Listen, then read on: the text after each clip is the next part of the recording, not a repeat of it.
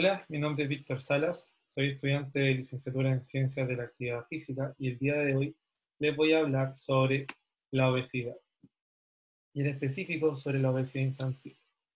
Bueno, la OMS define obesidad como la acumulación anormal o excesiva de grasa, la cual puede ser perjudicial o muy perjudicial para la salud. Actualmente es una enfermedad que se expande como epidemia y además es multifactorial el año 2010 en Chile, el MinSal, dijo que el 7.4 de los niños menores de 6 años tenían sobrepeso u obesidad. Esta cifra iba en aumento, llegando a un 19.4% en escolares de primer año básico e incluso alcanzando un 30% en los adolescentes.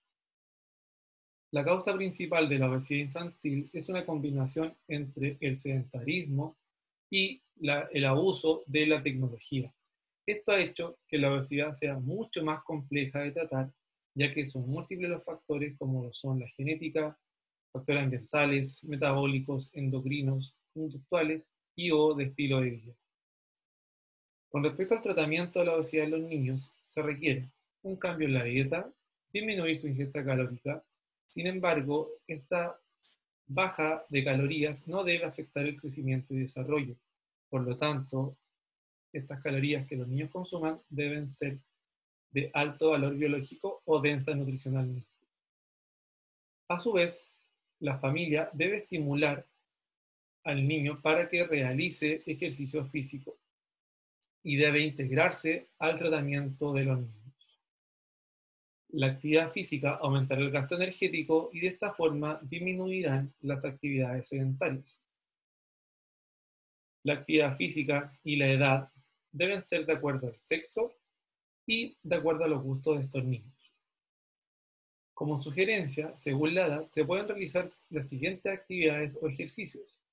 En preescolares, normalmente se realizan juegos libres, no organizados con pocas variables e instrucciones limitadas, como correr, nadar, hacer volteretas. También pueden hacer caminatas con otros miembros de la familia. Los niños de 6 a 9 años pueden iniciar deportes organizados como lo son el fútbol, pero con reglas flexibles. Mayor foco en la entretención que en la competencia. Ya entre los 10 y los 12 años, los niños pueden realizar deportes más complejos o con algunas reglas, de igual forma como el básquetbol, el rugby, etc se pueden iniciar entrenamientos con pesas, con supervisión y utilizando pesos pequeños con 15 a 20 repeticiones. Los adolescentes pueden realizar todo tipo de deportes. Pueden continuar el entrenamiento con pesas y una vez que alcanzan la madurez física, pueden utilizar pesos mayores, manteniendo siempre una técnica adecuada.